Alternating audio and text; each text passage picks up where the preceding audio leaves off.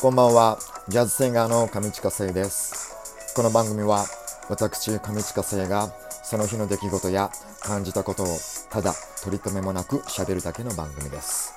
どうぞごゆっくりお過ごしください。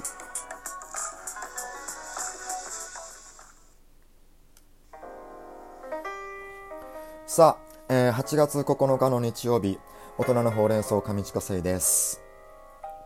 えー、今日は長崎に原爆が、えー、落とされた日ですね、えー、ついこの間が広島でで今日が長崎、えー、自然災害でも一度起きたらものすごい被害だったとしてもですね一度起きたらしばらくは平穏の状態が、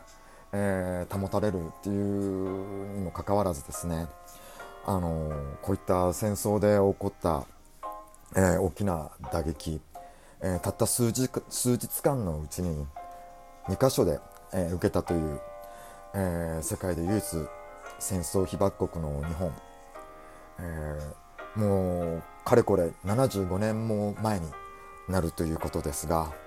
えこれは、えこれからも、え僕らの記憶に留めておかないといけない出来事だなと思っております。えー、僕のこの上近という名字はですねあの長崎に由来しているんです。で父があの長崎出身でありまして僕はあの長崎にはまだ行ったことがないんですけれどもあのこの名前のおかげでですね長崎にはとても親しみを持っているんですがあの蒲田にもあの長崎の長崎ちゃんぽんのお店があってたまにあの皿うどん食べに行くんですけれどもこの上地下の名字にはいくつかのなんか由来を聞かされたことがあって一つはやっぱりあの戦国時代のあの隠れキリシタンの、えー、影響でこうできた名前なのではないかって言われていたりあともう一つは、えーと、明治維新の時にですね一般市民の人にも名字が名字が与えられたっていう時にあの上地下が作られたっていう説もある。でもその説もですねあの当時天皇制が強かった時代背景を考えるととてもあの神道の神だったり日本の神ではないなということでやはりその明治維新に作られたという説もですねあのどこかしら西洋文化の影響がある、えー、キリスト教の影響があって作られた名字なのではないかなっていうふうに、えー、話を聞かされたことがあります、えー、僕はあのクリスチャンではないんですよ。あの無宗教で。あの特に宗教はないんですけれどもでも教会があの教会行くのが好きですね。よくあのちょこちょこあの目白の教会に行ったりとかするんですがはい。でもあのなんかいろいろな日本の歴史の中に西洋の文化が入ってでそれで作られた名字っていうのも結構ロマンチックだなっていうそんな風にも思っています、えー、そんなあの長崎を由来にしている僕なのであの今回はちょっと、えー、真面目に捉えてみました。ちょっと話がまとまらなかったな。えー、今日は長崎に原爆が落とされた日でした。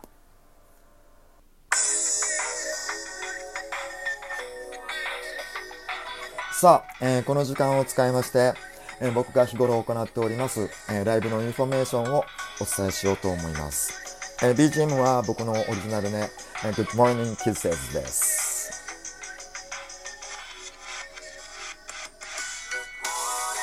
さあ、えー、8月のライブの予定はですね、えー、今週の土曜日、えー、蒲田の黒湯の温泉の銭湯のユーシティ蒲田さんでの、えー、温泉ライブがあります。えー、こちらは、えー、昼の部と夜の部、えー、2回のステージで、えー、昼が15時、えー、夜が19時からのステージになっています。今ちょうど皆さん夏休みの方が多いと思うんですが、えー、今週末になってくるとなんかねあの少しリフレッシュしたいなっていう気分になるんではないかと思うので、えー、そんな時にはですね蒲田にいらしていただいて、はい、ゆったり過ごしていただきたいなと思います。あのー、コロナ感染の対策もちゃんとステージ上にはこうビニールを、えー、シートつけたりですね、あのちゃんとこう分けて、えー、テーブルも作って、えー、対策を行っておりますので、はい、よろしかったらいらしてください。お待ちしております。えー、あと、えー、十川カプラス南口店での店頭ライブは、えー、ずっと申し上げておりますように、えー、しばらく新型コロナ対策の、えー、関係で当面の間、え中止とさせていただいております。また、これもですね、あの、再開の目処がついた際には、あの、改めて、えご案内いたしますので、どうぞよろしくお願いします。インフォメーションでした。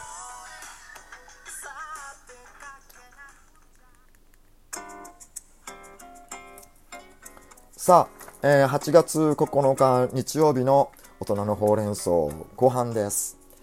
えー、今日は、えー、ガチャを引いてみました。えっ、と、今日のお題は、え透明人間、瞬間移動、あと動物と話せる、えこの3つのうちどの能力が欲しいですかっていう3択です。透明人間と瞬間移動と動物と話せるこの中だったら僕は透明人間がいいですね。そう瞬間移動は別にあのー、すぐに移動しなくてもいいやとか。特にとりわけ急いでるわけでもないしみたいな。そんな急ぐこともないし、ような、そんな感じがするので、まずここは、